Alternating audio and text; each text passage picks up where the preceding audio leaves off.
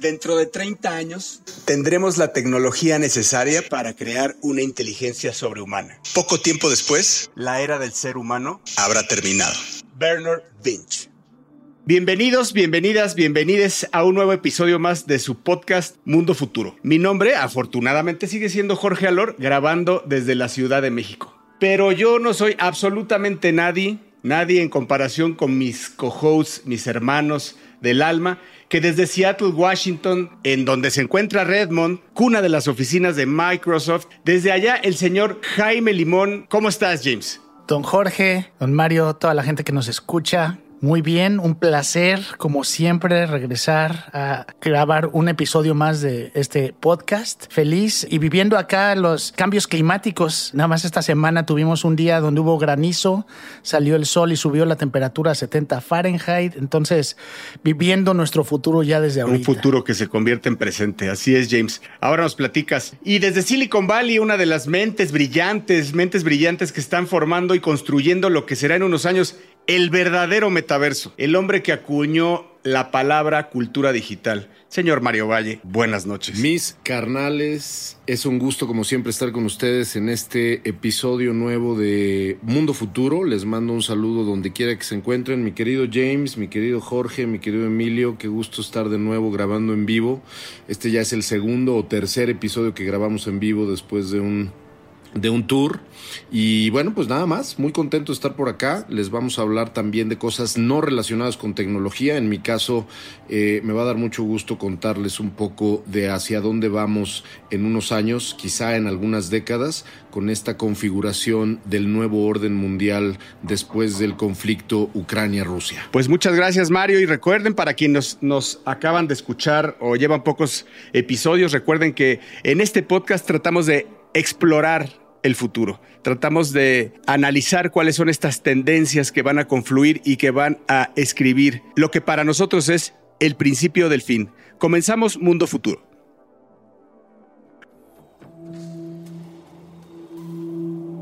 Mundo futuro. Mundo futuro. Mundo futuro. El principio del fin.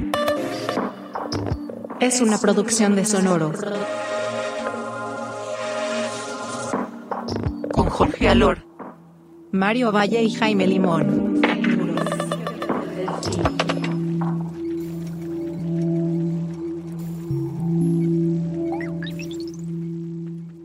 Y si nos escucharon en el episodio pasado, que conté que me había dado un infarto como si me hubiera dado una gripa, eh, la verdad es que muchos amigos me hablaron preguntándome si estaba bien y la verdad es que sí.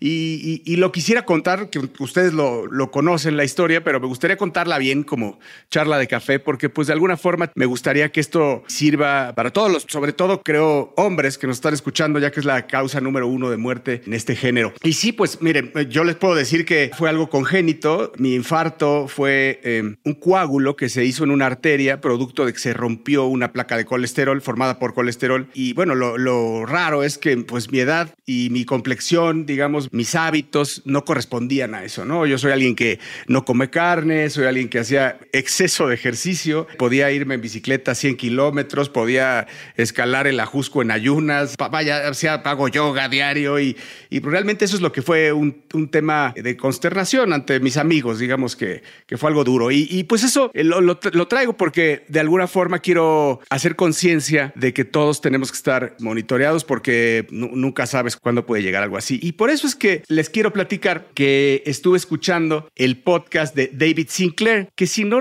si recuerdan en, en episodios pasados hemos hablado del doctor PhD David Sinclair, perdón, quien eh, escribió el libro Lifespan y que eh, me acuerdo que en los primeros capítulos hablamos de Lifespan y, nos gustó a todos, en donde eh, la, tesis del doctor Sinclair es que, que la vejez es una enfermedad, que las células de alguna forma se van enfermando y van olvidando de su función, se van olvidando de su función, van, como dice él, van olvidando el camino a casa y entonces ya no regresan y se empiezan a enfermar y empiezan a hacer las cosas mal y eso produce vejez, incluso cánceres, etcétera. ¿no? Y me encantó su, su podcast que ahora lo, lo, recomiendo porque dentro de todo eso, y vaya, de todo lo que habla en el libro, no, ni vamos a hablar porque pues básicamente el libro habla de esa tesis, ¿no? Pero él habla ahora de las tecnologías que hoy en día ya se pueden, eh, ya, ya, puedes tener en tu cuerpo, ¿no? De los biomarkers, ¿no? De la, del biotracking y los biomarkers. Les puedo decir que después de escucharlo, estoy seguro que yo soy uno de los últimos casos de infartos que va a haber en, el mundo. Bueno, por lo menos en estas eras, ¿no? Estamos viviendo el principio del fin de estas eras en donde la medicina es reactiva. ¿Y por qué lo digo? Porque él ya trae hoy un aparato, un device en el pecho que está midiendo miles, miles de biomarkers en, en que el cuerpo da por segundo. Y eh, una de estas es los latidos del corazón. Y los latidos del corazón obviamente pueden tener patrones que se puede detectar con este device fácilmente que eres alguien propenso a que te va, ya, ya déjate que te va a dar un infarto, ¿no? Que eres alguien propenso a tenerlo. Habla de que hoy ya un reloj o el Aura Ring, ¿no? Ya te puede leer el ritmo cardíaco, el HRV, puede leer la oxigenación en el caso del smartwatch, etcétera. Pero hoy ya puedes tener monitores de glucosa en tiempo real, ¿no? O sea, es un Bill Parche que está conectándose con una app. Dice él que ha aprendido más de los picos de insulina por usar su parche de glucosa que con otra cosa.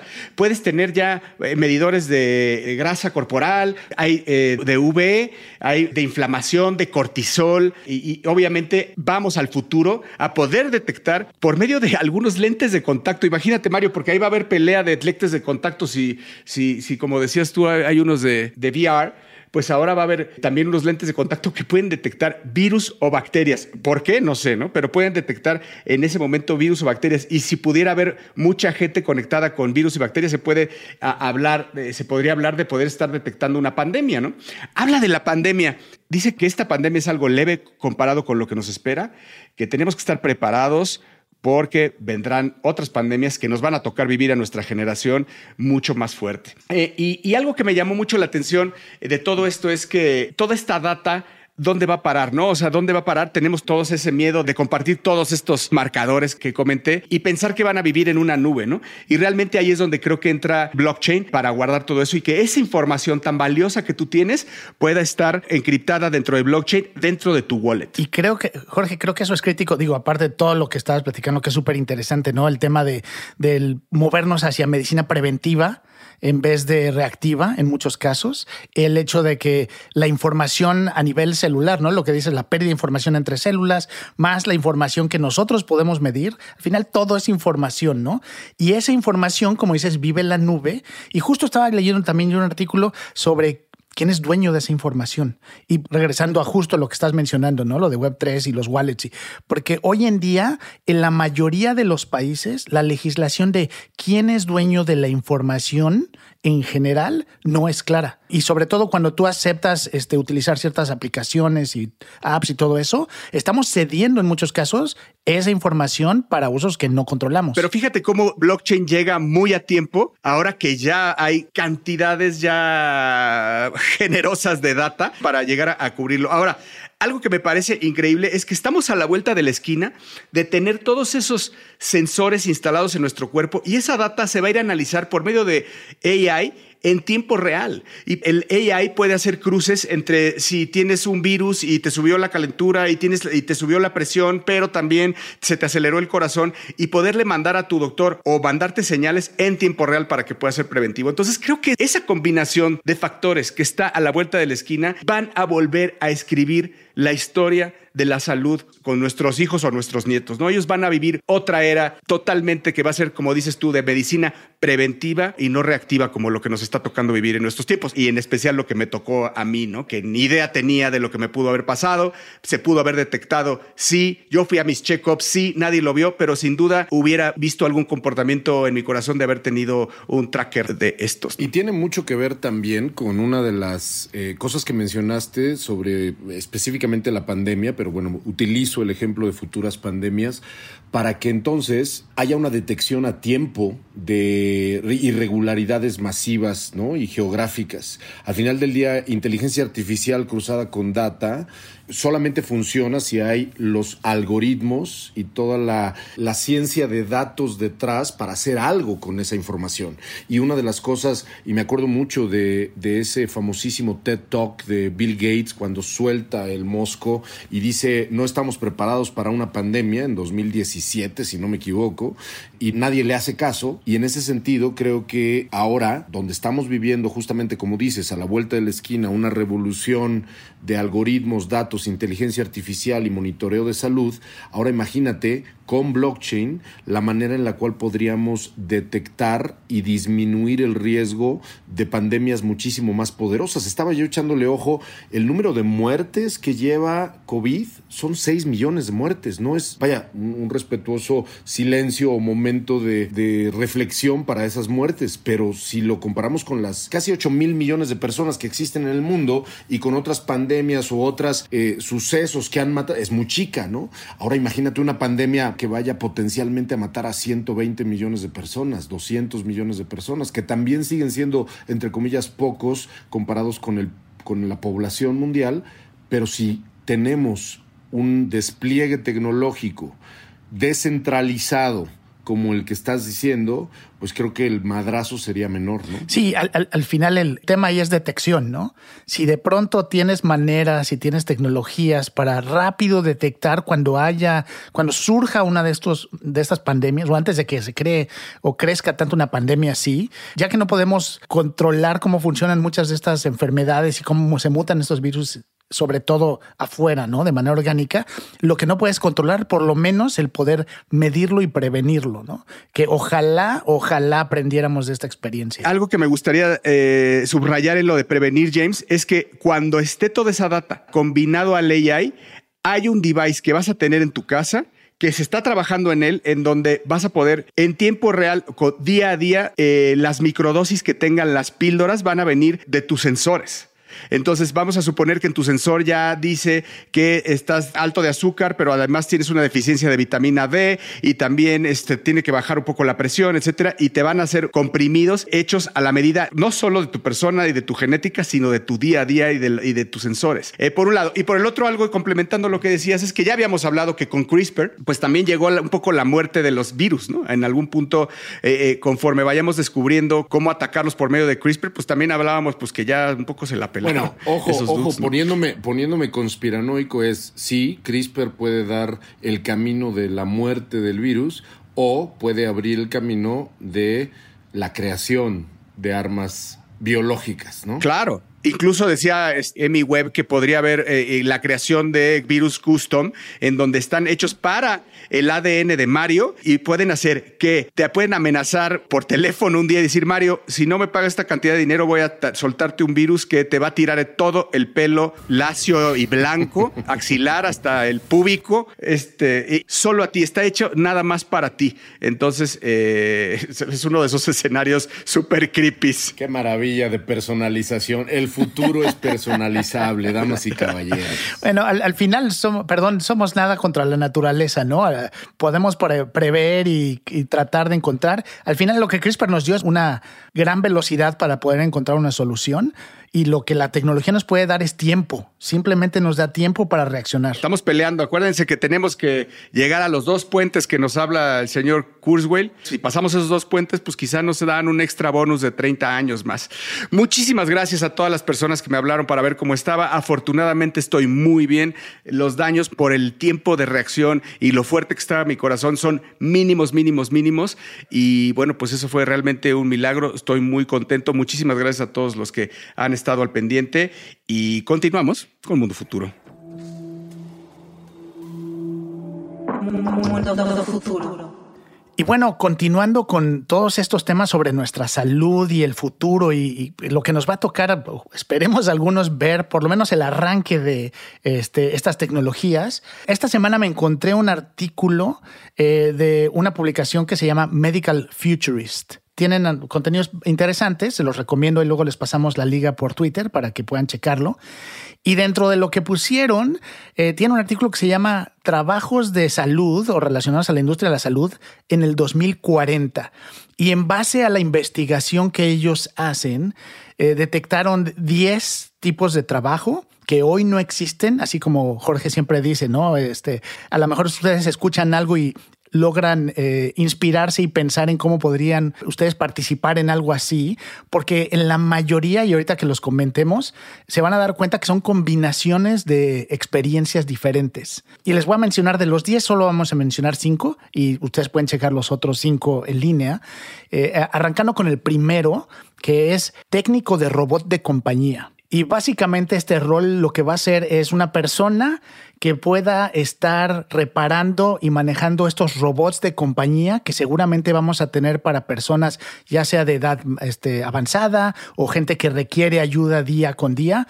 Bueno, ese es un empleo que ya esperan que se pueda tener de aquí en los próximos 15 años cuando empecemos a ver estos robots ya eh, apoyando a gente que lo necesite. ¿Y crees que necesariamente sea gente que tenga que saber de robótica? No lo sé, ¿no? O sea, quizás son supervisores de flotilla, imagínate, ¿no? Eh, sí, al final podría ser un servicio, ¿no? Entonces a lo mejor tienes, aquí hablan de los técnicos, ¿no? Que a lo mejor va a tu casa o a los hospitales a darles mantenimiento, pero ahí estás hablando pues de ingenieros probablemente, eh, ingenieros que puedan entrar y conectarse a eso. El segundo que voy a mencionar es diseñador de órganos. Y obviamente nos referimos a órganos del cuerpo humano. órganos reproductores. Pues ahí eso los incluye seguramente. Ah, bueno, sí, ese sí aplica, ese sí aplica. Ese sí aplica.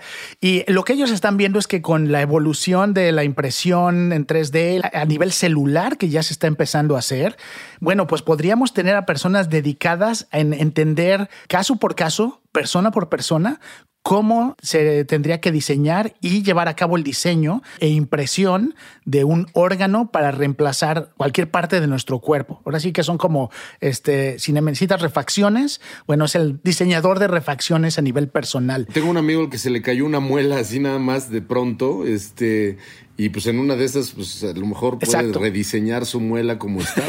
Oigan, es que no puede ser. O sea, me da el infarto en enero, en febrero me da COVID y en marzo escupo una muela ya. Doctor Sinclair, doctor Sinclair. Doctor Sinclair 911, güey. Por favor. Señoras, señoras y señoras, este, le urge a Jorge que el puente de Kurzweil se, alcance. por favor. Que nos lo acerquen un poquito. Véanme. Ah, bueno, no me pueden ver, pero Igual si googlean ahí sí pueden ver que no soy una persona mayor, por favor. Si nos pudieran ver, se darían cuenta que Jorge es el que se ve más sano y más joven de todos nosotros. De todos. Eh, y el que hace más ejercicio por lo cual sorprende que sea el, el que le están pasando todas estas cosas. El que escupa muelas.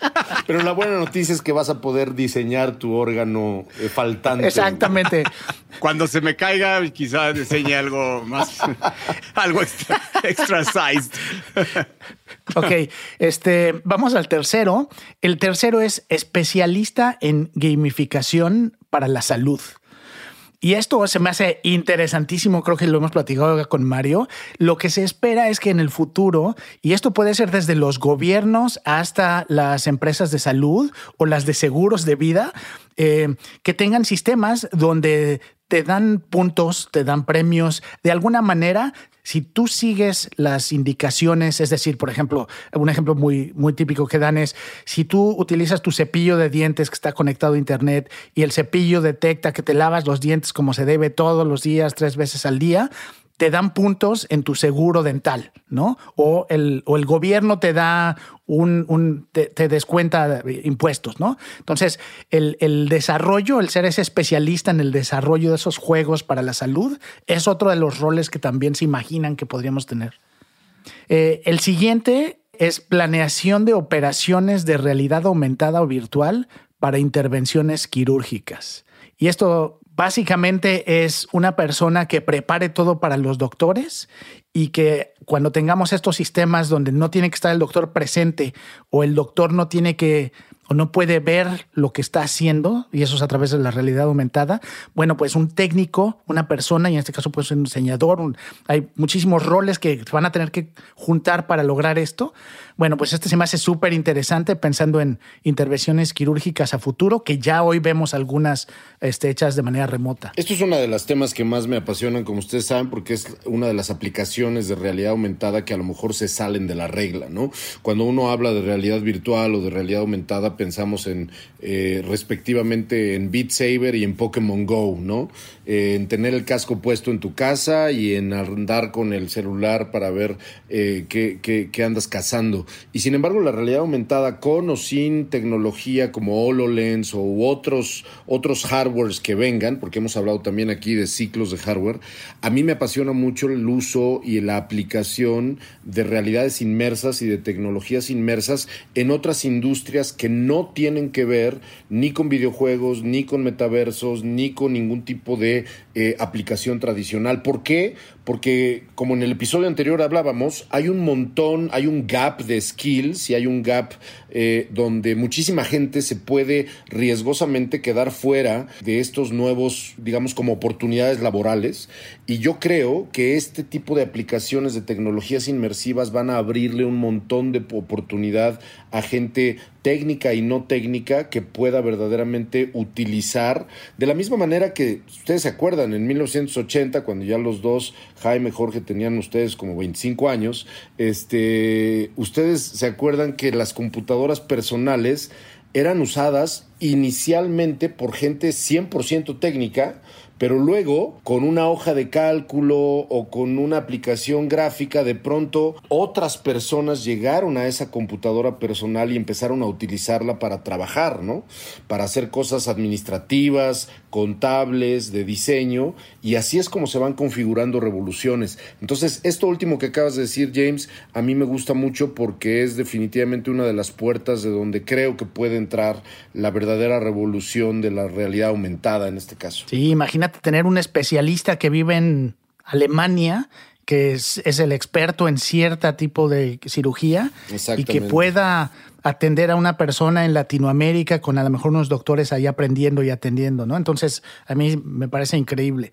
Y el último de estos cinco que vamos a mencionar me impactó bastante y conecta perfecto con mucho lo que Jorge estaba hablando un poco.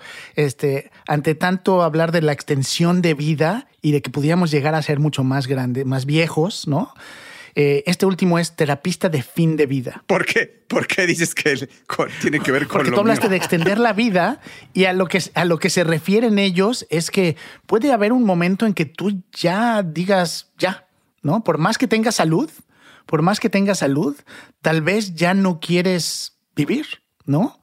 Y esto lo ven a mucho más largo plazo, pero cuando uno habla de, que el ser humano probablemente emocionalmente y psicológicamente no está preparado para vivir los años que la ciencia le podría extender, ahí vamos a tener conversaciones bien interesantes donde, eh, y por supuesto no hemos llegado a eso, pero lo que ellos esperan es que mientras más extiendas la vida, más vamos a, vamos a tener que explorar eso de si estamos preparados para vivir más tiempo. Cuando la muerte sea una elección en su mayoría de las veces y no tanto un accidente, ¿no? Exactamente. Que de hecho, si no mal recuerdan, se, se aborda en, eh, justo en el libro de Lifespan, ¿no? O sea, no solo es alargar la vida, sino qué es lo que todo eso implica en términos económicos, sociales, emocionales, familiares, etc. Entonces, bueno, esos son los cinco de los diez que, este, profesiones futuras que presentan Medical Futurist. Los invito si quieren echarle un ojo, síganos en Twitter y ahí van a poder ver un poquito más con la liga que les ponemos. ¿Te imaginas que haya una política en algún país de estos déspotas y autoritarios, así como hay política de un solo niño? Imagínate que en el futuro hubiera una política de, por favorcito, no más de 150 años. Pues hay películas, ¿no? Que hablan de eso. Hay una donde tienen, donde les marcan el tiempo.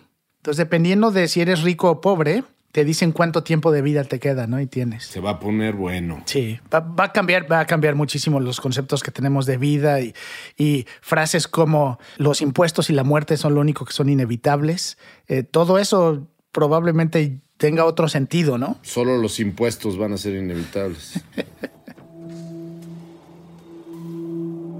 Mundo futuro.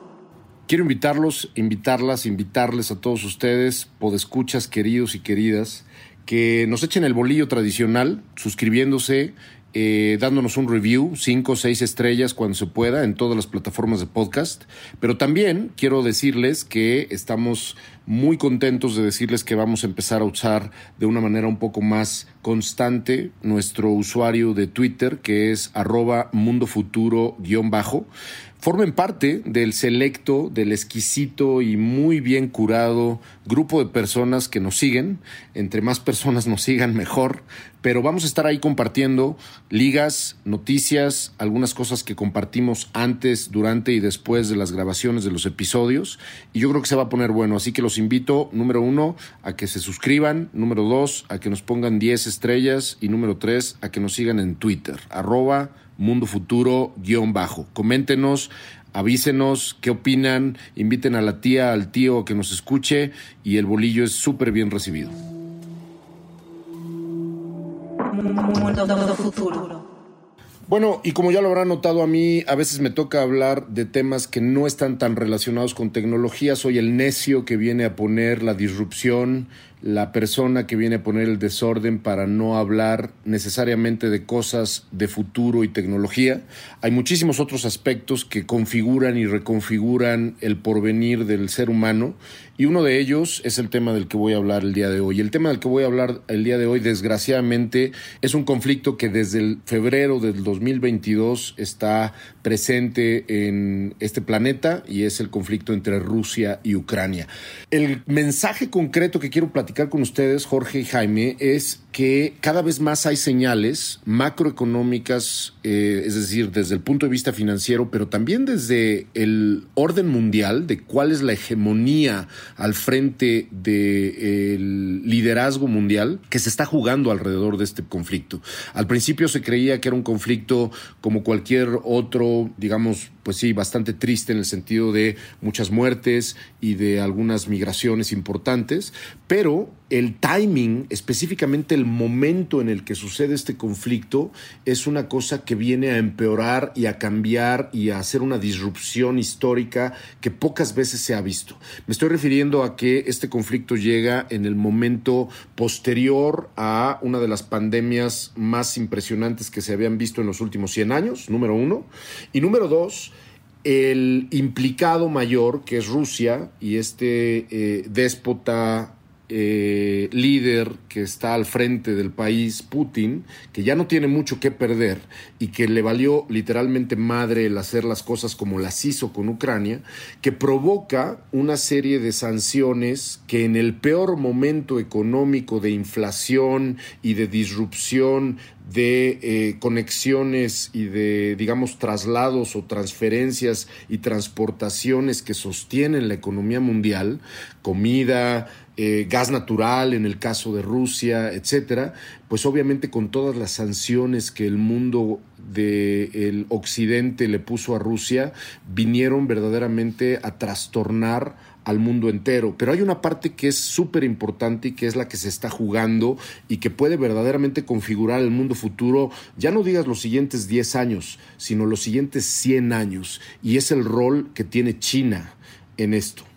Estamos viviendo desde hace muchos años muchísimos síntomas que apuntan a cada vez más, como lo hizo el Imperio Romano también, como lo han hecho muchísimos liderazgos a nivel mundial, más recientemente Inglaterra con, o el Reino Unido, ¿no? que fue eh, absoluto dueño del mundo en la era colonialista, y cómo esto se fue terminando y terminando y terminando hasta que le pasó la estafeta a Estados Unidos, que ha sido el líder absoluto del mundo los, últimos los últimos 100 años.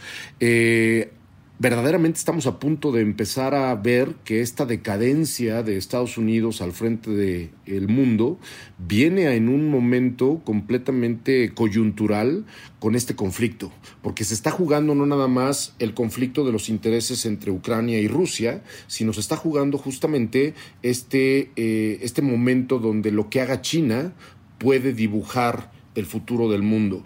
¿no? Yo creo que por eso es una de las razones por las cuales el gobierno estadounidense ha sido tan, tan cuidadoso de no echar toda la carne al asador contra Rusia, de no enojar eh, a China en su reacción y de ser tan, entre comillas, tibio en su eh, defensa de Ucrania. No sé qué opinen ustedes, pero aquí muchos de los análisis que se han leído es que se está jugando el futuro del mundo de los próximos 100 años en este conflicto particular de la guerra Rusia-Ucrania. Yo, estoy de acuerdo contigo. Creo que lo que puedo sumar eh, es que sí, efectivamente, eh, Estados Unidos está respetando mucho las decisiones de China porque pues hoy se sabe que ya la distancia es no es la distancia, sino el momentum, la inercia que trae China ya es prácticamente irremontable.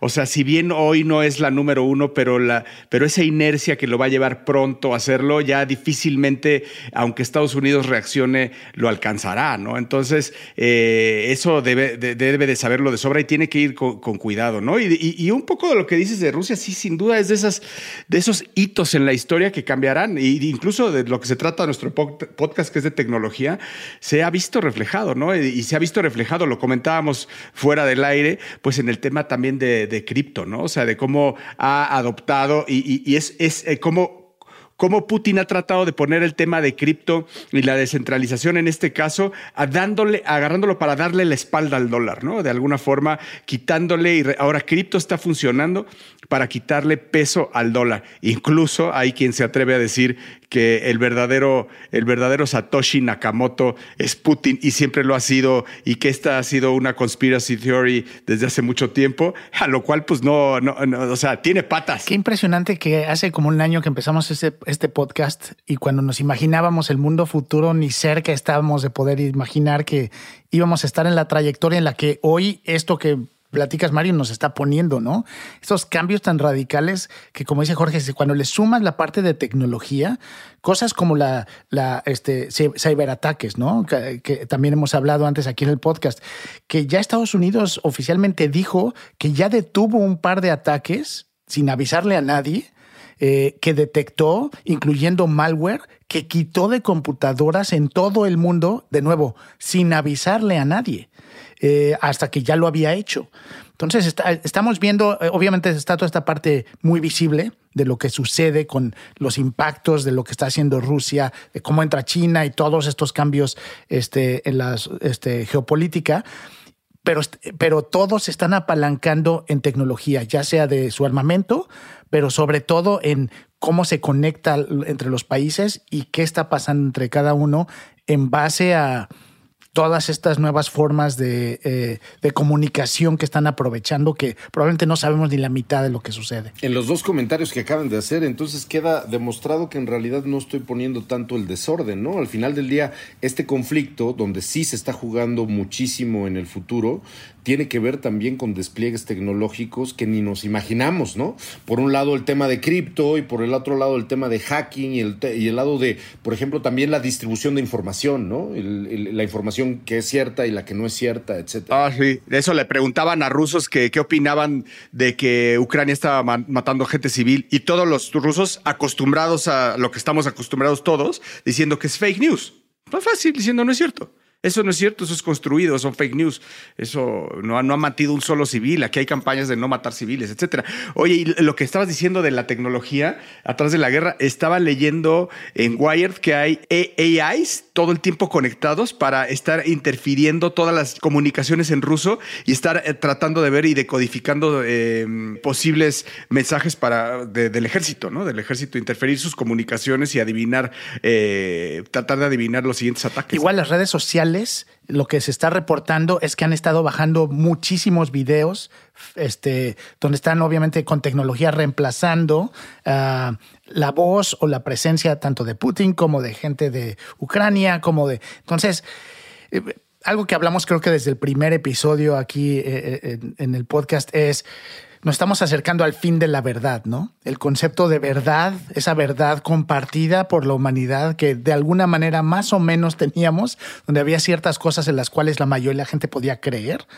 Cada vez nos estamos alejando más de eso. Y va a ser completamente difuso, así es. Exactamente. y las redes sociales han sido realmente el camino por el cual hoy en día vivimos en un mundo donde cada quien tiene su verdad y su realidad en base a lo que ve y en base a lo que se, la información con la que se rodea y todo eso con, este, compartido y conectado por por las redes sociales. Regresando entonces un poco hacia donde, donde, donde quería yo llegar con esto, es eh, que se está jugando realmente el futuro de la humanidad con qué es lo que va a hacer China, ¿no? Uno de los análisis que yo leía alrededor de este conflicto Ucrania-Rusia, acuérdense que hace poco tiempo, ¿no? Y hasta tuiteé algo así como diciendo, ahora sí agárrense, mijitos, porque ahí viene lo duro, es cuando el gobierno de Estados Unidos, de una manera no dramática, pero sí, digamos, enérgica, acusa, entre comillas, al gobierno de China de estar con intenciones de apoyar a Rusia, no solamente no sancionándolo, que eso ya está más que, más que sabido, ¿no? No hay, no hay sanciones de China hacia Rusia hasta el momento, pero no solo eso, sino que estaban, el gobierno estadounidense estaba acusando en la OTAN, en la ONU estaba acusando a China de aguas porque China parece ser que le va a dar apoyo militar a Rusia. Y si eso sucede, pues la cosa no se va a poner muy interesante que digamos, porque entonces estamos hablando de que muchos de los análisis alrededor del conflicto Ucrania-Rusia están, por un lado, diciendo va para largo, ¿no? Va para largo porque ni la OTAN va, va, va a ser demasiado, ni Estados Unidos va a ser demasiado, ni China va a ser demasiado, entonces va, va como muy lento y esto es un conflicto potencialmente de años, o la otra ruta que es esto se va a poner peor muy rápido muy rápido porque entonces China y Estados Unidos pueden saltar, ¿no? Pero, pero China no necesita eso. China no, yo, yo, yo creo que China no necesita, o sea, no necesita ponerse en contra de Estados Unidos. Ya tiene la inercia, necesita además a su cliente, porque también es una, es una simbiosis entre los dos. O sea, también China solo, quién sabe dónde va. Necesita a su cliente para quien trabaja. Entonces tiene que estar de su lado. Con esa inercia va, va a ganar va a ganar, ¿no? Y, y, se deshace además de un player importante que era Rusia. Estoy de acuerdo contigo y eso espero que suceda, pero de que China hoy en día tiene un poco más la sartén por el mango que lo que todos hubiéramos creído es definitivo, ¿no? Yo creo que ya teníamos una idea, ¿eh? en muchas, eh, había muchas maneras de detectar que obviamente este conflicto lo hace muy claro. ¿No? Eh, sobre todo su poderío militar y a quién apoya y a quién no. Pero como dice Jorge, creo que hace varios episodios hablamos específicamente de el futuro que siempre hemos pensado que lo va a dictar el, el oeste, ¿no? Estados Unidos, Europa, y todo lo que pinta es que el, el, futuro lo va a dictar mucho de lo que está haciendo China. Fíjense que Alex Bornjakov, que es el viceministro ucraniano de transformación digital, confirmó apenas en este principios de marzo, en plena guerra, que el gobierno lanzará una colección de tokens, de NFTs, con el relato histórico de la invasión de Rusia en territorio ucraniano, que va a ser para hacer donaciones en cripto, eh, vendiendo estos NFTs. Pues con eso terminamos. Muchas gracias por escucharnos. Este fue el episodio número 40 de Mundo Futuro. Ahora ya usted está enterado de eh, que puede vivir mucho tiempo, de qué profesión pueden estudiar sus hijos o sus nietos y de qué rumbo o para dónde se ve que pinta este conflicto Rusia-Ucrania en términos tecnológicos y de convergencia. Mi nombre es Jorge Alor, muchas gracias señor Jaime Limón, señor Mario Valle y el señor Emilio Miller en la producción. Gracias, nos escuchamos la próxima semana.